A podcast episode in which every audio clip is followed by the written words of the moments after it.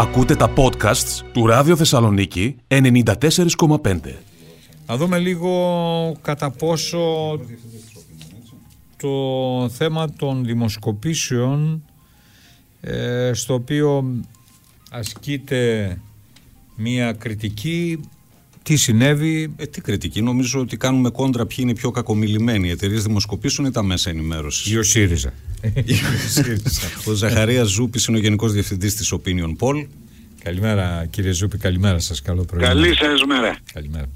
Τι συνέβη τελικά, γιατί δεν χάσαμε το ποσοστό του ΣΥΡΙΖΑ; Ε, προσέξτε, καταρχάς να ξεκινήσουμε ότι οι έρευνες κοινής γνώμης, οι δημοσκοπήσεις ε, προσπαθούν να καταγράψουν τη στάση της κοινωνίας σε συγκεκριμένο χρόνο. Ε, ουσιαστικά αυτό για το σύνολο σχεδόν των κομμάτων ε, στέφτηκε με επιτυχία τις δημοσκοπήσεις και από το τελικό exit poll που είναι, δεν είναι ακριβώς δημοσκόπηση, είναι μια προβλεπτική ερευνητική ενέργεια. Ε, με, το... με τις αναγωγές δηλαδή κύριε Ζούπη σας έβγαιναν αυτά τα ποσοστά. Δηλαδή εγώ κοιτάω ότι δική σας ας πούμε στο The Talk. Δεν ξέρω αν υπήρξε και μεταγενέστερη. Θα σας πω θα σας πω. Εκεί, εκεί με αναγωγές βλέπω εμφανίζεται η Νέα Δημοκρατία στο 33 και με 27 περίπου ο ΣΥΡΙΖΑ. Ναι, ο, στην εκτίμηση ψήφου η Νέα Δημοκρατία ήταν στο 39-40 ο, πράγματι προσέξτε να δείτε τι επέδρασε ε, υπάρχει ένα ερευνητικό εργαλείο.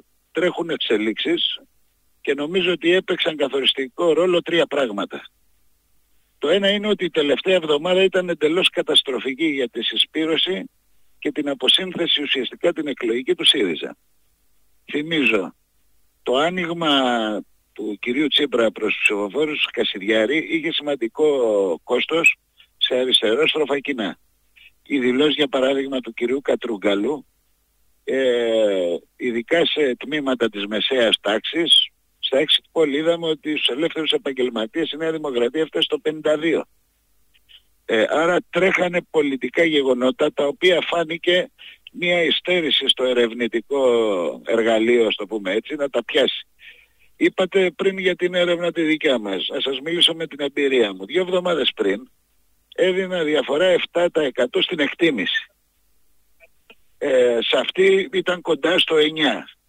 Το Σάββατο το βράδυ σε έρευνα που έκανα η διαφορά είχε πάει στο 12. Στην εκτίμηση ψήφου πάντα. Αν δείτε αυτούς τους αριθμούς, η τάση τι φαινόταν; Το 7 άνοιγε σε 9 και το 9 άνοιγε σε 12 διαφορά. Ναι. Συζητώντας εκείνο το βράδυ με συναδέλφους σας, λέω αδυνατό να σας δώσω ακριβή ποσοστά. Νομίζω ότι σηκώνεται τσουνάμι και όταν σκάει το τσουνάμι κανείς δεν μπορεί να βρει πώς, μέχρι που θα φτάσουν τα νερά. Φαινόταν δηλαδή ότι ανοίγει με ηλικιώδεις ρυθμούς το, η διαφορά. Γιατί ξέρετε η εικόνα που δόθηκε είναι ότι επειδή επιτρέψτε μου το ρήμα σας βροντούσε όλη την προηγούμενη περίοδο ο ΣΥΡΙΖΑ, δηλαδή ναι. άφηνε και σαφή υπονοούμενα για το πώς γίνονται οι δημοσκοπήσεις και τι αποτελέσματα δίνεται στη δημοσιότητα. Ναι. Αναγκαζόσασταν να τον βάζετε πιο ψηλά και να ψαλιδίζετε τη Νέα Δημοκρατία. Ναι, ναι, θα, θα σας πω. Το δεύτερο είναι ότι λάβετε υπόψη ότι φαίνεται από τα στοιχεία ότι ένα 19% τους εκλογικού σώματος κατέληξε πάνω στη κάλπη. Και το τρίτο, για να έρθω σε αυτό που λέτε, προσέξτε τι συνέβαινε. Καταρχάς μιλάτε σε έναν άνθρωπο που ε, κατέθετε 5,5 ώρες στην Εξεταστική Επιτροπή, επειδή μας παρέπεψε στην Εξεταστική Επιτροπή τότε για τη λίστα Πέτσα και τα λοιπά, ξαφνικά βρέθηκε και η Opinion Poll για μια έρευνα του Μαΐου ότι δεν τηρούμε κανόνες. Προσπαθούσα 5,5 ώρες να αποδείξω δεν είμαι ελέφαντας ε, είναι γεγονός ότι δεχόμαστε ένα διαρκές bullying και μια διαρκή αμφισβήτηση από το ΣΥΡΙΖΑ. Αυτό φαντάζομαι ακόμα δημοσιογραφικά Λίγο, να το βλέπατε. Ναι, ο Δημήτρης Διαμαντίδης. Ισχύει, ισχύει αυτό που λένε ε, ως, αυτό ως όμως προσέξτε. Παρακαλώ, παρακαλώ. Δεν σημαίνει ότι εμάς μας οδήγησε σε εκτόσεις. Τι συνέβη όμως; Στα πρωτογενή, δηλαδή στα στοιχεία που μαζεύουμε κατά τη ροή της έρευνας, πράγματι φαινόταν ε, τεράστιες διαφορές. Όμως για να μην παρεξηγηθούμε. Τα πρωτογενή δεν είναι αποτελέσματα έρευνας αν δεν γίνει πολιτική στάθμιση. Αυτό που λένε ότι τα αδιευκρίνηστα αυτούς που δεν ξέρανε και σας, τους αναποφάσεις τους, τους χρεώνατε ότι είναι ΣΥΡΙΖΑ για να μην... Όχι, όχι, όχι. Δεν θα, ισχύει. δείτε, θα δείτε αλλεπάλληλες δημόσιες δηλώσεις δημοσκόπων διαφορών εταιριών ότι ψάχνοντας τους αναποφάσεις τους φάνηκε ότι είχε περισσότερα αποθέματα η Νέα Δημοκρατία. Αυτό το βλέπαμε. Ή ότι βλέπαμε σε όλη αυτή τη συζήτηση για τους νέους ψηφοφόρους που θα φέρουν ανατροπή ότι ουσιαστικά δεν είναι ακριβώς έτσι τα πράγματα όπως και φάνηκε. Τι, τι συνέβαινε όμως. Εμείς είμαστε υποχρεωμένοι επιστημονικά. Όταν βρίσκουμε στο δείγμα, στο ερώτημα τι ψηφίσατε, 17% ή 18% ΣΥΡΙΖΑ και ο ΣΥΡΙΖΑ το 19 έχει πάρει 31,5%. Τι είναι η πολιτική στάθμιση; Το να προσωμιώσουμε την εικόνα σ- με εκπροσώπηση των κομμάτων με βάση τελευταίους συσχετισμούς, έτσι δεν είναι; Αυτό οδηγούσε η αγωνιώδης προσπάθεια να αντιμετωπίσουμε το κίνδυνο υποεκπροσώπηση του ΣΥΡΙΖΑ για το οποίο κατηγορούμασταν ε, τελικά εκ των πραγμάτων φάνηκε ότι οδήγησε σε υπερεκπροσώπηση.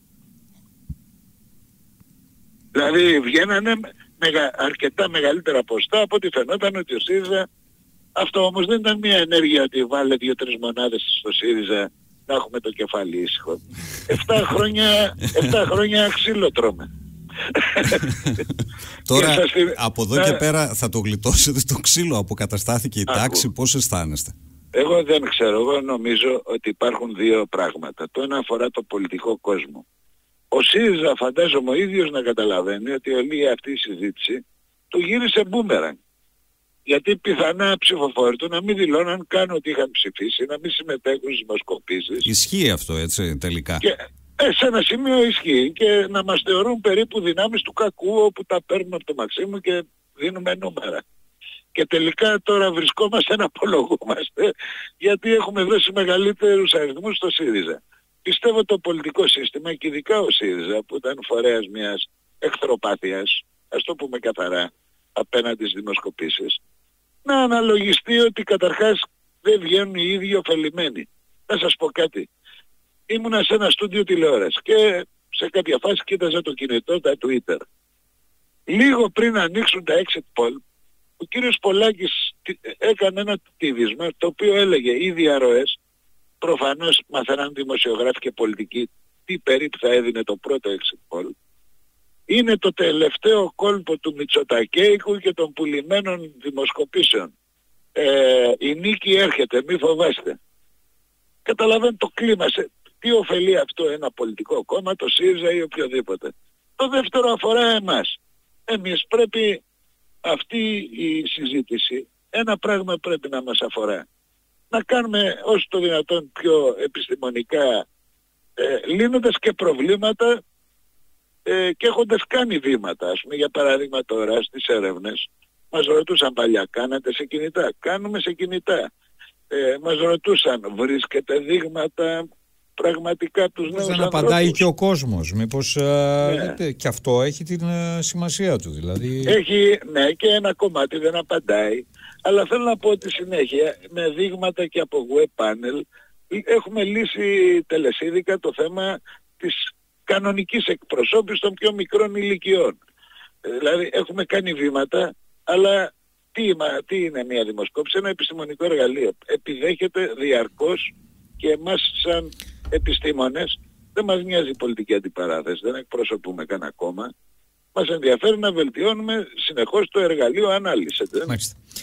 Κύριε Ζούπη, καλή σας μέρα. Πάμε στα επόμενα τώρα γιατί Καλή να, σας σε- μέρα. Ναι, τρεις έχουμε και εβδομάδες εκλογές έχουμε κι καινούργιες. άλλα. Καλημέρα. Θα φανεί εκεί. Καλή- Σας ευχαριστώ. καλή σας μέρα. Κύριος ε, Ζαχαρία Ζούπης, Γενικός Διευθυντής της Opinion και ο Δημήτρης ο Βασιλιάδης.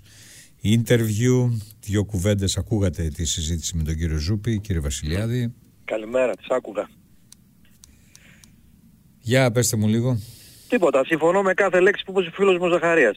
Με Όταν, κάθε βγ- λέξη. όταν βγήκε το αποτέλεσμα δαγκώνα τα χείλη σας, έτσι, τραβούσατε τα μαλλιά σας. Κι- Κοιτάξτε, κύριε Διαμαντόπουλε, θα σας πω το εξής. Είστε αρχισυντάκτης ή υπεύθυνος ενός δελτίου ειδήσεων, ενός ραδιοφώνου, μιας τηλεόρασης και έχετε παραγγείλει τη exit poll, το οποίο 7 η ώρα το απόγευμα πρέπει να το ανακοινώσετε. Έρχεται λοιπόν ο Βασιλιάδης ο Διαμαντόπουλο και του λέει Διαμαντόπουλε, έχω ένα exit poll το οποίο δείχνει Νέα Δημοκρατία 40, ΣΥΡΙΖΑ 20. Το βγάζετε; Σας ρωτάω, εγώ κάνω ερώτηση τώρα. Το βγάζετε; Ε, ε, ε, ε, παιδιά, μήπως να περιμένουμε λίγο. Ε, ε, ε, ε, ε, βλέπετε, Αυτό λοιπόν. έβγαινε 7 η ώρα. Δημήτρη; Αυτό, αυτό αγαπητέ Στέφανε έβγαινε από το 2016 και μετά. Επί της ουσίας, από το 2019 και μετά, άντε να μην το πω από το 2016, όπου η Νέα Δημοκρατία ήδη κέρδισε με 10 μονάδες διαφορά. Απλά έπεσε ο ΣΥΡΙΖΑ άλλες 10 και οι 10 του 2019 γίναν 20. Είναι και απλά τα μαθηματικά, δεν χρειάζεται και πολύ δημοσκοπική γνώση. Αλλά εγώ ρωτάω, για να καταλάβετε αυτό που είπε και ο Ζαχαρίας, για το bullying το λεγόμενο, έτσι. Αυτό το να σε κυνηγά, εμένα, εμένα και άλλους δημοσκόπους, μας καθίσανε στο σκαμνί, μας κάνανε εξεταστική επιτροπή κύριε Διαμαντόπουλε, εξεταστική επιτροπή και εμάς και τα μέσα. Τα μέσα δίθεν ήταν πετσωμένα και εμείς δίθεν τα παίρναμε από το υπόγειο του Μαξίμου. Όταν λοιπόν έχεις τέτοιο κυνηγητό επί 4, 5, 6 χρόνια συνεχώς, συνεχώς να σε αμφισβητούνε, να βγαίνει, να θα επικαλεστώ και εγώ του, του, πουλάκι, του, Πο- του Πολάκη που έλεγε όταν βγαίναν, δίναν τις δημοσκοπήσεις εμείς 6 και 7 μονάδες μπροστά τη Νέα Δημοκρατία που έβγαινε ο Πολάκης και έλεγε μη μασάτε είμαστε 5 μονάδες μπροστά. Χωρίς να επικαλείται κάποιο είδους δημοσκόπηση, κάποια εταιρεία, κάτι οτιδήποτε. Όταν λοιπόν δεν έχεις ένα μπαμπούλα πάνω από το κεφάλι σου ο οποίος δεν σου αφήνει να κάνεις τη δουλειά σου για τόσο μεγάλο χρονικό διάστημα, μ' ακούτε; Ναι, βέβαια. Ναι, για τόσο μεγάλο χρονικό διάστημα είναι, είναι, είναι, είναι δεδομένο ότι θα λειτουργήσεις φοβικά και θα λειτουργήσεις και αμυντικά. Και κάναμε αυτό που δεν έπρεπε να κάνουμε και είναι παντελώς αντιεπιστημονικό. Επειδή φοβόμασταν μήπως μας την πέσει ο ΣΥΡΙΖΑ, παίρναμε κανένα δυο μοναδούλες από τη Νέα Δημοκρατία και δίναμε κανένα δυο μοναδούλες παραπάνω στο ΣΥΡΙΖΑ. Και αυτό το κάναμε συστηματικά. Και αντί να βγει η Νέα Δημοκρατία τώρα και να πει για ελάτε εδώ ρε μάγκες δημοσκόποι. Γιατί μου Τελικά κόβατε τα κλέβατε ποσοστά. εμένα. Κλέβατε εμένα. Εμένα γιατί με κλέβατε; Γιατί αν εμένα μου δίνετε τον αέρα νίκης, δεν λέω 20 μονάδες, μαζί με τους αναποφάσεις και τα λοιπά, θα μπορούσε η διαφορά να δοθεί γύρω στα 14, 15, 16 μονάδες. Εάν είχες δημοσκοπήσει η Νέα Δημοκρατία 15-16 μονάδες, στις εκλογές δεν θα κέρδιζε με 40 κύριε Διαμαντόπουλο, θα κέρδιζε με 50. Εμείς είμαστε εκτεθειμένοι απέναντι στη Νέα Δημοκρατία αυτή τη στιγμή, όχι στο ΣΥΡΙΖΑ. Τόσο χάλια πήγε ο ΣΥΡΙΖΑ, δηλαδή. ε, Ε, τι δεν το βλέπετε τώρα. Μη σας πω ότι αυτό ήταν και προκαταρκτικά που είδαμε την Κυριακή. Προκαταρκτικά, σε σχέση Ναι, με αυτά που θα τώρα. δούμε στις 25 Ιουνίου. Λοιπόν, γιατί δεν πήγε καλά στην Α Θεσσαλονίκη στη Νέα Δημοκρατία, τι συμβαίνει; Δύο λόγοι. Ο, ο, ο ένας ο λόγος είναι η παράδοση. Παραδοσιακά στην Α Θεσσαλονίκης η Νέα Δημοκρατία έχει πρόβλημα. Ήταν και το 2019 4-3-4 μονάδες μπροστά από το ΣΥΡΙΖΑ, όταν πανελλαδικά ήταν 10 μονάδες. Το ίδιο περίπου έγινε και σε αυτήν τη φάση. Τώρα, γιατί παραδοσιακά έχει αυτό το πρόβλημα η Νέα Δημοκρατία, γιατί η Νέα Δημοκρατία έχει ένα ψηφοδέλτιο το οποίο ξεκινάει από την δεξιά και καταλήγει στην κεντροδεξιά. Τι σημαίνει αυτό, ότι δεν έχει αναφορές σε πρόσωπα κεντρώα. Είχε γίνει μια προσπάθεια με την κυρία Σπυράκη, για τους ΑΒ λόγους δεν έγινε αυτή η διεύρυνση που θα μπορούσε να φέρει από το κέντρο κάποιο κόσμο προς τη Νέα Δημοκρατία και έμεινε με το δεξιό και κεντροδεξιό, κεντροδεξιό ψηφοδέλτιο. Βάλτε επίσης και το γεγονός ότι η νίκη πήρε 5,5-6% στην Α Θεσσαλονίκης. Ε; Από πού έκοψε η νίκη; Δεν έκοψε από το χριστεπώνυμο πλήθος της, του ΣΥΡΙΖΑ ή του ΠΑΣΟΚ. Λίγο. Έκοψε από το χριστεπώνυμο πλήθος της Νέας Δημοκρατίας. Λίγο Βελόπουλο, λίγο... Λίγο Βελόπουλο και ο Βελόπουλος άντεξε. Η Νέα Δημοκρατία δεν άντεξε το... Η Νέα Δημοκρατία δεν άντεξε την εμφάνιση της νίκης. Ο Βελόπουλος πήρε το εξαράκι του στην Α Θεσσαλονίκης και στη Β πήρε και 7 κοντά 8%. Λοιπόν, εάν δεν κάνει ο Μητσοτάκης τη διεύρυνση που έχει κάνει σε άλλες περιφέρειες, θέλετε να είναι ο Πιερακάκης για παράδειγμα. Κοιτάξτε, η περίπτωση του Πιερακάκη. Πρώτος στην Α Αθηνών.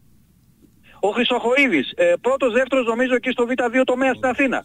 Πρώτος. Εδώ δεν έγιναν τέτοιου είδους ανοίγματα στη Θεσσαλονίκη. Ποτέ δεν έχουν, έχουν- δεν έχουν γίνει. Ποτέ. Τι Μία δηλαδή. φορά θυμάμαι εγώ κύριε Διαμαντόπουλε και σταματάω. Συντηρητικού, συντηρητικούρα και κλασικούρα, δηλαδή. Μπράβο. δεξιά. Μία φορά έγινε μία, μία, φορά έγινε μία ε, διεύρυνση.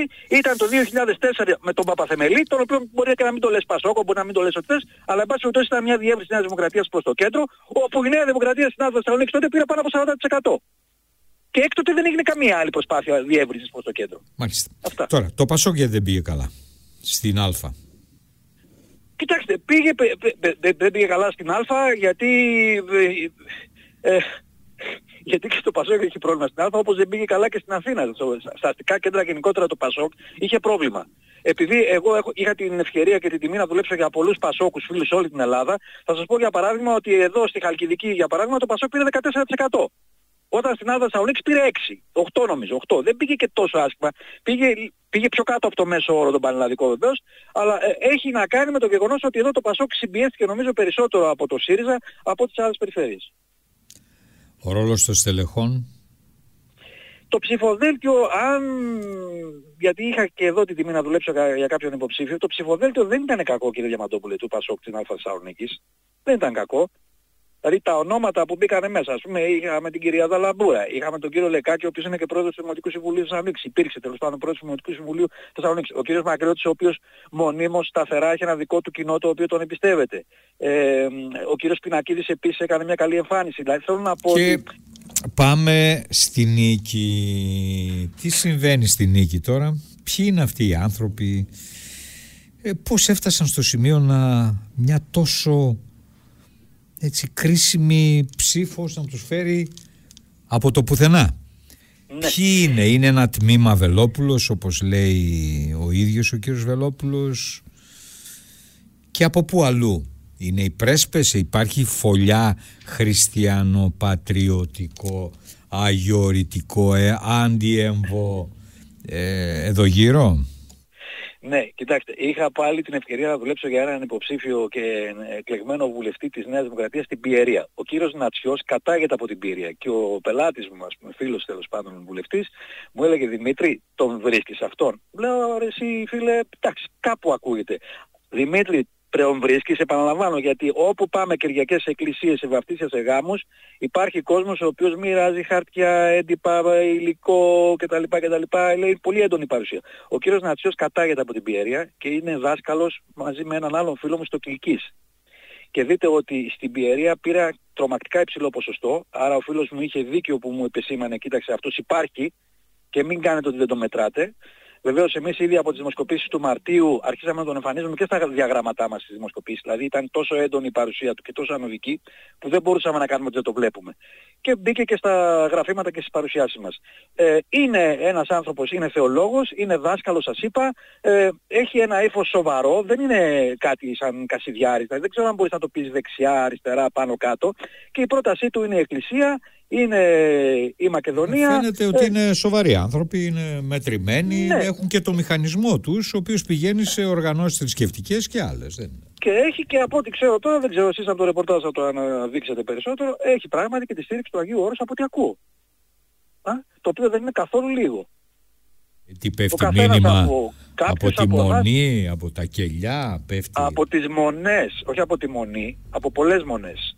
Από όσο είμαι σε θέση να γνωρίζω μέχρι ποιος, εκεί. Δεν ξέρω κι εγώ. Δηλαδή ποιος υποψήφιος έφαγε τη μεγαλύτερη πίκρα; Πού, την Α; Α.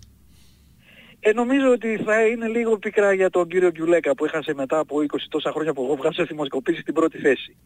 Όμως η ανάλυση λέει ότι ο κύριος Γκουλέκας έχασε την πρώτη θέση γιατί πολλοί από αυτούς της Νέας Δημοκρατίας που δίνανε σταυρό στον κύριο Γκουλέκα ήταν άνθρωποι της Εκκλησίας που ψήφισαν νίκη σε αυτές τις εκλογές. Επί της ουσίας έχασε κομμάτι ψηφοφόρων όχι της Νέας Δημοκρατίας, δηλαδή της Νέας Δημοκρατίας, που πήγε στο νίκη. Και εκεί έγινε, αν θέλετε, αυτή η αλλαγή θέσης και πέρασε μπροστά ο κύριος Καλαπάτης και δεύτερος ο κύριος Λοιπόν, ο Τριανταφυλλίδης. Ο Τριανταφυλλίδης νομίζω, ε, εντάξει, κάθε φορά που δεν εκλέγεσαι ε, τρως μια πίκρα προφανώς, αλλά θα πρέπει να δεις και το ψηφοδέλτιο που έκανε ο Τσίπρας στην Αλφα Θεσσαλονίκη. Ήταν πολύ δυνατό. Δεν μιλάω μόνο για την κυρία Θρασκιά, μιλάω και για την κυρία Η κυρία Θρασκιά πώς βρέθηκε τόσο ψηλά από το πουθενά; Έχει star system ο ΣΥΡΙΖΑ, δηλαδή ποδοσφαιριστές, ε, ηθοποιούς, έχει τέτοια στις τάξεις του ο ΣΥΡΙΖΑ; Ε, δεν ε. έχει. Ο κύριος Γεωργούλης τι ήταν, για παράδειγμα. Ε, τέλος πάντων, ε, ε, ε η ράπτη πώς πηγαίνει τόσο ψηλά; Δεν τη βλέπουμε πουθενά; Εγώ τουλάχιστον δεν τη βλέπω. Σάκης τη βλέπεις τη ράπτη πουθενά; Ε, έχει άλλο κοινό, κυρία Ράπτη. Εμείς τι έχουμε στο άλλο κοινό, δηλαδή; Δεν, δεν, δεν, το, ε, δεν, είναι όλοι για όλους, Στέφανο. Όχι, ναι. παιδιά, είναι πολύ απλό. Δεν εφάπτεστε με το κοινό της Ράπτη. Είναι πολύ απλό. Το κοινό, εσείς είστε πολιτικοποιημένα άτομα, καλώς ή κακώς έχετε τις ε, απόψεις σας πολιτικές. Αυτοί που ψηφίζουν την κυρία Ράπτη είναι ε, light νεοδημοκράτες και κυρίως απολυτικ.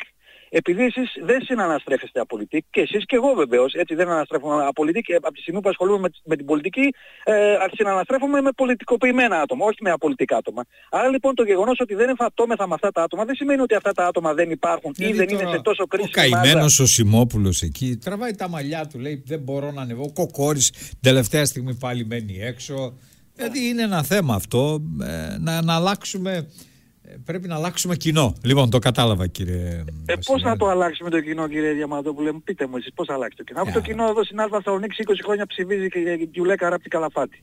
Με όποια σειρά θέλετε βάλτε τους. Τι Έτσι. μπαγιάτικο κοινό είναι αυτό, δηλαδή. Είναι αυτό που σας είπα. Ξεκινάει από τη δεξιά μέχρι και το δεξιά και θα φέρνει μονίμως τους ίδιους ψηφοφόρους από τους δεξιούς μέχρι τους κεντροδεξιούς. Εάν δεν αποφασίσει κάποιος που είναι αυτός υπεύθυνος για τη δημιουργία και τη σύνθεση των ε, ψηφοδελτίων θα μείνουν τα ίδια πράγματα. Κοιτάξτε, είναι τόσο κολλημένο το κοινό της Άδων Σαονίκης που το φίλο με τον Παναγιώτη τον Κογκόρη το βγάζει 20 χρόνια πρώτο επιλαχόντα. Ε, αυτό δεν λέει κάτι για τη, για τη μονιμότητα του ίδιου, του, του ίδιου σταυρού. Δεν μπορεί ο να πάει παραπάνω, δεν μπορεί άλλος να πάει παρακάτω. Ξεκολλήστε δηλαδή. Σας ευχαριστώ κύριε Βασιλιάδη. Καλή σας μέρα. Νομίζω ότι με γλαφυρό τρόπο περιγράψαμε την κατάσταση. Ακούτε τα podcasts του Ράδιο Θεσσαλονίκη 94,5.